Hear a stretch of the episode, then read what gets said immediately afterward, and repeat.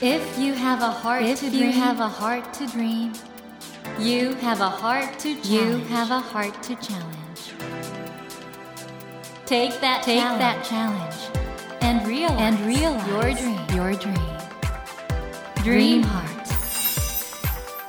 ドリームハート政教新聞がお送りします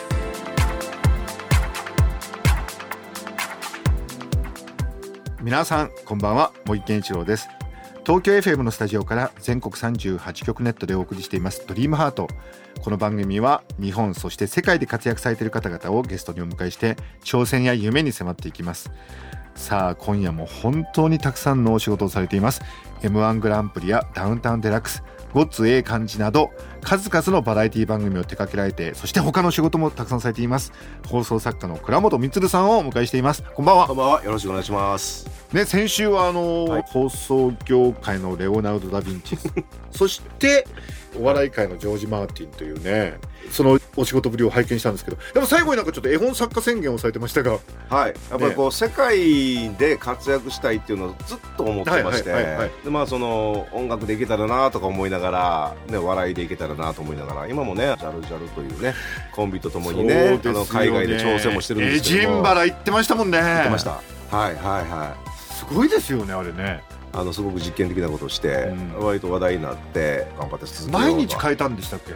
変えるというかね変えざるを得ないよううんなうん。システムにしたんですよね、うんうんうん。まあ簡単に言うと即興コントなんですけども、お客さんがうん。まず言葉を書いてくれてそれを箱に2つに分けて入れてもらうんですよ。うんでそこから適当に引いたおかしな言葉できるじゃないですか、はいはいはい。その文章が。はい。その聞いたこともないような文章をタイトルに急にコントをすると。だからシュールレアリズムのやってたようなことを笑いに変えるみたいなことをやってもらうんですよ。ですからもう毎回違うんですよね。そんなことやってもらいました。はい。だから倉本さんにとってお笑いっていうのはアートなんですね。そうです笑いとアートってすごく近いと思ってて、それの橋渡しをしたいなっていうのは一つはあるんですね。なのでそれがその国境も越えるようにしたいなというのでえージンバラでジャルジャルとも試してるんですけどもでもやっぱり子供が笑うというところっていうのは、まあ、まだ言葉もね、あの学んでないぐらいの年齢の人たちには本当に一気にグローバルとして捉えれるじゃないですか。ということは、あはい。の先週詳しくお伺いしましたけども、はい。今回ポップラ社から発売されました、はい。初めての大喜利絵本「パンダ。はい」これはじゃあもう海外進出ってことですね。なんかあの足がかりにできたらなと思うんですよね。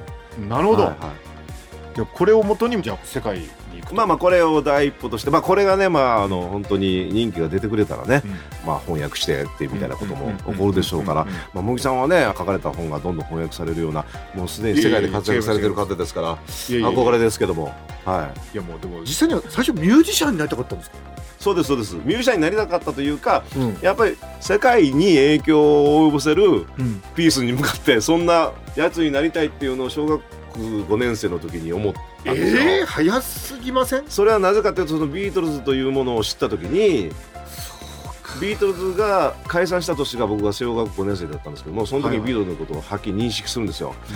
うわーこんなことで世界を本当に僕は平和にね、うん。一歩二歩進めたと思うし自由をね広げたと思うしそんなことができるんだと知った時にやっぱりやらなあかんと。でそれはどんな方法でもええかなと思ったんですけどもまあ音楽作るのも好きだったし歌も作るの人よりも上手だったんで、うん。オリジナルの。まあ、いろいろと悩みながらやっぱり音楽かと思って、えー行こうとしてた時期があるんですね。はい。ということでですね今夜もこの天才放送作家 倉本充さんをお迎えして今日はいろいろ人生について深掘りしちゃっていいですか？はい、はい、ちょっといろいろお伺いします、はい。倉本さん今夜もどうぞよろしくお願いします。しくお願いします。ドリームハート。それでは今夜もまずは倉本充さんのプロフィールをご紹介します倉本充さんは1959年広島県のご出身です、はい、放送作家として NHKE テレの子供番組「シャキーン」や「ダウンタウンデラックス」「m 1グランプリ」浦沢直樹の「まんべんネオ」などなどうん。数々の人気番組を手掛けていらっしゃいます。またコメンテーター MC ラジオパーソナリティナレーションミュージシャンなど放送作家の活動にとどまらずタレントとしてもご活躍中でいらっしゃいます。ご著書も多数出版されており、はい笑い論24時間を面白くするや、倉本充の超国語辞典、はい言葉絵本明日のカルタなどなど面白ポップな自己啓発本を上司していらっしゃいます。そして先日ポプラ社より初めての大喜利絵本パンダを発売されました。はい。ということで大学卒業後ミュージシャンの活動をされてたんですかそうですよね。あの割と学生時代から曲を作って勝負したいなと思ってえそれはてバンドとかで？バンドも組みましたし家で卓録とかもしたりとか。えそんなことしててやってたんですけど、はい。まあミュージシャンからはすごいなとか言われるんですけども、うんうん。お客さんが増えないんですよね。なんかー そんなことででも頑張ってたんですけどもこれはやっぱりビートルズのなぞらえるわけじゃないですか、はいはいはい。ビートルズもやっぱりあんだけすごくなったのは人との出会いじゃないですか、はいはいはいはい。やっぱブライアン・エプスタインというレコード屋のおじさんにまず見つかる、うん。そしてすごいなと言われる。うん。その後その人の売り込みの力がありうん。いろんなレコード会社に回って相手にされない。うん。変わり者のプロデューサーと出会ってじゃあやってみようかってなってそこから花開くじゃないですか、うん。だから僕のやってる音楽もやっぱり常人にはまだ理解できないんだなと。やっぱすごいその目利きと出会わなあかんと。うん。思って目利きと出会うために大阪でちょっと音楽業界の潜り込みどうしたらいいのかなと思っていろいろ探してたら芸能界関係の制作プロダクションが人員を募集したんですよ。はいはいはいそこに入ってデモテープいいつも持って音楽業界の人間にそういう僕にとってのジョージ・マーティンと出会えないかなと思って。あ何それちょっと待ってください、はい。会社入ったのは自分の音楽を売り込むためだったんですか？そうです。そうです。そうです。えー？うん。で、それで入ったんですけども、なんか会議とか呼ばれて、ちょっと見学生とかって言われてうんうんうん。行って、あの、出た会議が、はい。まあ、あの、メジャーなバラエティ番組だったんですけども、まあ、タレントさんもいるような、うんうん。そこでその、なんか煮詰まってたんですよ、会議が。なんかアイデア出なくて。アイデア出なくて、ちょっとね。でそれで、なんやねん、おもろいアイデアないんかとかって言ってたから、うん。うん僕はその、見学してたんですけども、どんどんどんどんと思いついたから、はいとか手挙げたら、お前誰や？いや、見学のもんですけど、なんやお前？とそれなんですけども、こんなことしたらどうですかね？とかって言ったら、うん。そういう人がまたね、男前ですね。おもろい！来週それするって言ってください。えー、採用そう。ほんで、お前来週から来いって言われて、そっからですよね。どっちかというと。あじゃあもう違うブライアン・エプスタインに見つかったんだだからそのそね音楽の方じゃなくてその企画っていうか発想の才能があるって見つけてくれたんだそうですね。だからそのやっぱ子供の頃から自分が弾かれないようにおもろいやつっていうことをやるためにいっぱいいろんな企画して友達にゲームやってもらったりとか、笑わしたりとかいっぱいしてたわけですよ。うんうんそれがもう身についてるってことは、それイコール、その、そういう仕事だったっていうことですね。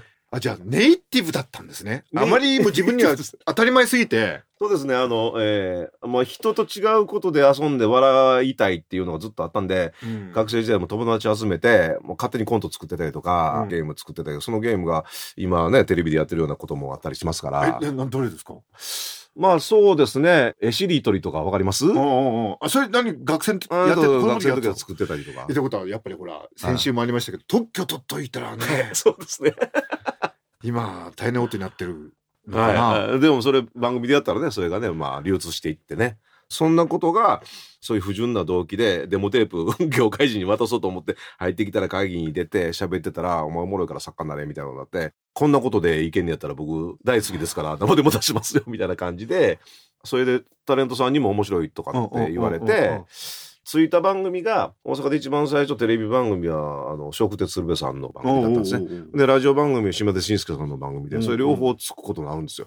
超大物についちゃったそうです、そうです。まだあの、二人とも東京で、あの、ブレイクする直前だったんです、それが。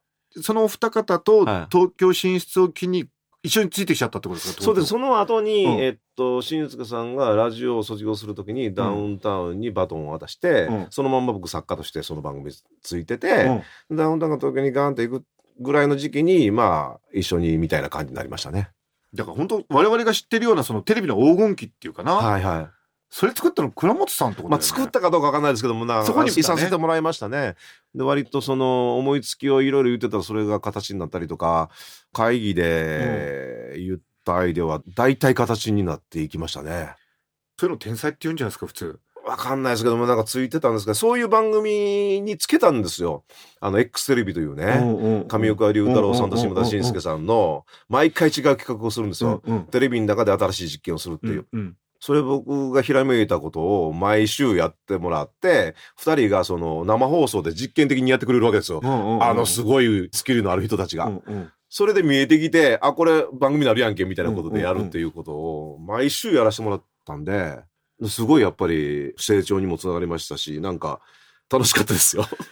あのー関西のね芸人さんが東京に出てくるっていうのがまあ、はいきっとあの頃からだと思うんですよね。そうですね。でどうですか、まあ、広島生まれで大阪育ちってことで、ええええはいその関西と東京の違いとか、んもろもろなんか感じるとこありました、あのね、僕は基本的にね、あの、大阪で育ったのにね、東京の笑いが好きだったんですよ。そうなんですか？そうなんですよ。だからクレイジーカツが大好きで、まず最初に。ああなるほど。そうそう、そういう家だったんですよ。うんうん完全に大阪人の両親じゃないから、まあ、広島のうん。人間が大阪に来て僕を育てて、割と教育にうるさい母親だったので、なんかちょっと下ネタとかやるような吉本とかみんなみたいな感じの家だったんですよ。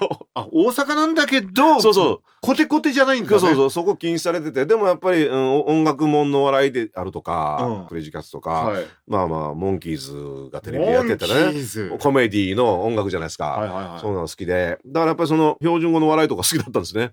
で、その間にまあ、スネークマンショーとか出てきたりとか、はいはいはいその前にモンティパイソンも好きになりますから、その感じでずっと来てたんで、当然違和感がなくう、んでも大阪のやっぱ漫才ブームぐらいから、うん、人間力というか、マンパワーの凄さみたいなのが、うんうんで、アドリブの凄さみたいな、決めきれてないとかっていうのが、その大阪パワーがもしかしたら、ひょうきん族に伝染していって、アドリブでどれだけ笑わせるかみたいなことがバッとなっていったような気がするんですね。森健一郎が東京 FM のスタジオから全国放送でお送りしています「ドリームハート今夜も m 1グランプリやダウンタウンデラックスごっつええ感じなど数々のバラエティ番組を手掛けられてきた放送作家の倉本充さんをお迎えしてお話を伺っています。ドリームハート。僕あの以前からお伺いしたいなと思ったんですけど、はい。あの倉本さんの会社、はいはニンポップってあれ何なんですか？その名前。ニンポップ。ニンポップってね、あのね、スローガンなんですよね。うん。会社にする前に思いついた、僕がやることはニンポップだって思っうん。て作った造語なんですけども、日本をアルファベットで書くとですね、NIPPON じゃないですか。うんうんうんそれちょっとだけアナグラムするんですよ。うんちょっと入れ替えるんですよ。はいはそしたらニンポップって読めるなと分かって、で、日本をポップにすることで世界に発信して世界を平和にできるんじゃないかなと。そのキーワードがニンポップだと思ったんですよねいあ。そうだったんですか？そうそうそう。だからそのマークもピンクの丸にちっちゃい P があって、うんうん日の丸のような感じのポップな感じに読めるようにしてて、それは割とその本気で世界を面白く楽しくポップにするために、日本人が日本人の発想で、エアヨロズの神のことを感じれる人間が世界に持っていって、本当にね、あの、イマジンの発想と一緒だなと思ってて。そうですよね、はいはい倉本さんいつもお目にかかると本当に今日もねあのはいシャツが本当カラフルなシャツで、それでこの倉本さんご自身がポップじゃないですかそうですね、ポップなまとわりで、なんか、見た目でも少しでも、あの、楽しくしてもらいたいなと思ってやってますね。自分では見れないんでね。何ですかね、ポップってなんでしょうね。なんか、顔がほころぶっていうような感じって大事じゃないですか、人間の。はいはいはいうん。ほころぶっていうなんか緊張感がなくなるというか、そこが多ければ多いほど人って多分幸せなんだろうなと思うんですよね。うん。でそれをなんかこう、対外的にというか、目の前にやる人になんかうん与える作用というか、そういうことなんじゃないですか。音楽でも、絵画でも、パッと見て、何これ？って言うて、表情が変わってしまうというか、ほころんでしまうっていう、そういうものを全て総称してポップっていうことなんじゃないですかね。うん。そっか人を明るくするものとか楽しくするものとか、うん。そういうこと僕ね倉本さんとお目にかかると、い、つも本当楽しそうにされてるし なんかあのね。今楽しくなってほしいなという気持ちあるんですよ。逆境とか、はいトラブルとか苦しかったことってなめちゃめちゃありますよ。めちゃめちゃあります。でもまあ、あのやっぱり落ち込むのがうん、早くて、立ち直るのも早いんですよね。あじゃあ落ち込む時もあるんですね。めちゃめちゃ落ち込みますよ。なんかだから僕、本当にね、あの自分がビートルズを知った時にビートルズを超えたいみたいな、そういうことさらりと言いましたね。ビートルズを超えたい。って思ったんですよね。うん。ビートルズを超えるためにどうしたらいいのかっていうことをずっと思いながらやってて、うん。それで必死で頑張って、もしかしたら超えるんちゃうかなと何回でもバカだから思うんですよ。でも全然世の中変わってないということが何回もあって、その都度すごく落ち込むんですよね。すごいなそんな感覚でね、俺、生きててもしゃあないんちゃうかなってなんかま思ったんですよね。角度からの。でもその感覚で、これだけあっても何も世の中変わらないのかっていうことで、何度も落ち込む若い時特にそうでしたね。あの周りの人はなんかそれ分かってんですか？あのニンポップのスタッフの方とか まああの口に出して言う時もありますからね。まあでもこの人本当にそれを思ってるんだろうなって思ってくれてるかもしれませんね。本当にどうしようもない人だなって許してくれてるかもしれませあんけど、のこの番組僕10年目になるんですけど、はい。今までのゲストの中で一番意表をつかれたまさかそんな言葉が出てくると思わなかった凄まじいコメントです、ね、でもそれを本当にそう思ってそのために生きてるっていうことを本当に10代の時に自分で決めたんですね。でも全然ダメなんですよ。全然ダメなんですけどもこれ諦めたら終わるじゃないですか。だから諦めなかったらなんとかなるっていうちっちゃいね夢というかね自分の思い描いたイメージが形になってるということは、うん。ありがたいことにしつこくやってた形にいっぱいになってるんですよ。あそれの一番でっかいのを一番最初に思ってしまったからとにかく諦めないこと。ーうん。ということは世界的にビートルズを超えるぐらいの影響を及ぼせるその世の中にとってねうん。より良いことでですよ、うん。ポジティブなね影響を与えるっていうことはどういう方法論があるのかと音楽で頑張ってたけどもそれではないんだなと思った時にやっぱり絵本かなって本当に僕思ってるんですよ今ね。あのこれもうちょっと今日すごい展開になりましたけどもこの番組のテーマは夢と挑戦なんですけど、はい改めてね夢挑戦これから何でしょうか？さっきから言ってることですよね。それですねもうズバリ はい。ちょっと宣言していただいてよろしいですか、はい。倉本さんのこれからの夢挑戦は何でしょうか？世界の子供たちが一番読み喚起するような絵本を作ります。世界一の絵本作家になります。それに目指して、それがビートルズを超えるということだと、今日、茂木さんと喋ってて言えるようになりました。その第一歩初めての大喜利絵本パンダが、はい。今ポプラ社から発売されていらっしゃいます、はい。え先週も伺ったんですがこの絵本についてちょっとリスナーの皆さんに一言お願いします、はい。本当に簡単で、簡単ということはすごく大事でですね、なんとなくやれることなんですね。なんとなくやれるという感覚でめっちゃ面白い笑いがドンと起きるっていうね。その感覚のギャップっていうのはなんか奇跡が起こったようなというか、ビッグバンみたいなことが日常的に起こるような、そういうアイテムなので、ぜひ皆さん、お家に一冊は置いていただいて、何度もビッグバンを起こしてください。はい、人生にビッグバンが起こる素晴らしい絵本、えーそうです。初めての大喜利絵本パンダでございます、はい。森健一郎が東京 FM のスタジオから全国放送でお送りしていますドリームハート今夜もですねついにジョンを超えていくという倉本光さんをお迎えしましたじゃあジョンを超えた頃途中経過でもぜひまた番組ではい。茂木さんが超えたなって思ったら呼んで 呼んでください。そしたらでもこの番組に来てもらえないぐらいでかい人になってるかもしれないからな。あ、その時でも来てくれるって当たり前じゃないですか。約束ですね。わかりました。今お約束いただきましたので。ということで、倉本光さん、2週続けてありがとうございました。いや、こんな放送でよかったんでしょうかね、本当に。皆さんありがとうございました。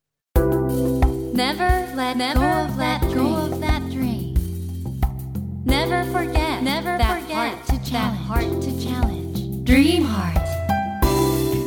茂木健一郎が東京 FM のスタジオから全国38局ネットでお送りしてきました「ドリームハート今夜も m 1グランプリやダウンタウンデラックスゴッツ A 漢字など数々のバラエティ番組を手掛けられてきた放送作家の倉本充さんをお迎えしましたいかがでしたでしょうか？いやーあのこの番組もですね10年目になるんですが今日は僕一番びっくりしました。もう倉本さんとはおそらくもう10年ぐらいあちょうどこの番組が始まってぐらいからかな。あの何度も目にかかってご一緒してるんですけどまさかね落ち込むことがあるんですかって聞いた時にあの答えが返ってくるとは。でも爽やかでなんかねかえって僕もなんか背中を押された気がしたんですよ。ですから今回のね初めての大喜利絵本「パンダ」について子供たちに自分らしく生きていいんだと。個性を大切にしていいんだっていうね背中を押してあげる元気にするそういうね絵本であってほしいとおっしゃってましたがまさに今日の倉本さんのねお話そういうお話だったのかなと思います。皆さんもねそれぐらい大きなこと言っちゃいましょう。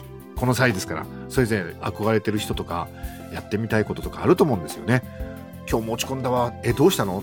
いや〇〇ができないからね。とか〇〇超えられないからねええー、みたいな会話が日本中で行われたらなんか素敵な感じがします。そんなことも含めてちょっと倉本さんのお話本当に面白かったなと思います。さて番組では毎週3名の方に1000円分の図書カードと番組特製のエコバッグをセットにしてプレゼントしています。私茂木に聞きたいことや相談したいこと番組の感想などを書き添えの上ドリームハートのホームページよりご応募ください。お待ちしています。そしてスマホアプリオーディではドリームハートの番外編番組茂木健一郎のポジティブ脳教室を配信中です。今週も皆さんからいただいたお悩みにお答えしていきますよ。こちらも聞いてみてくださいね。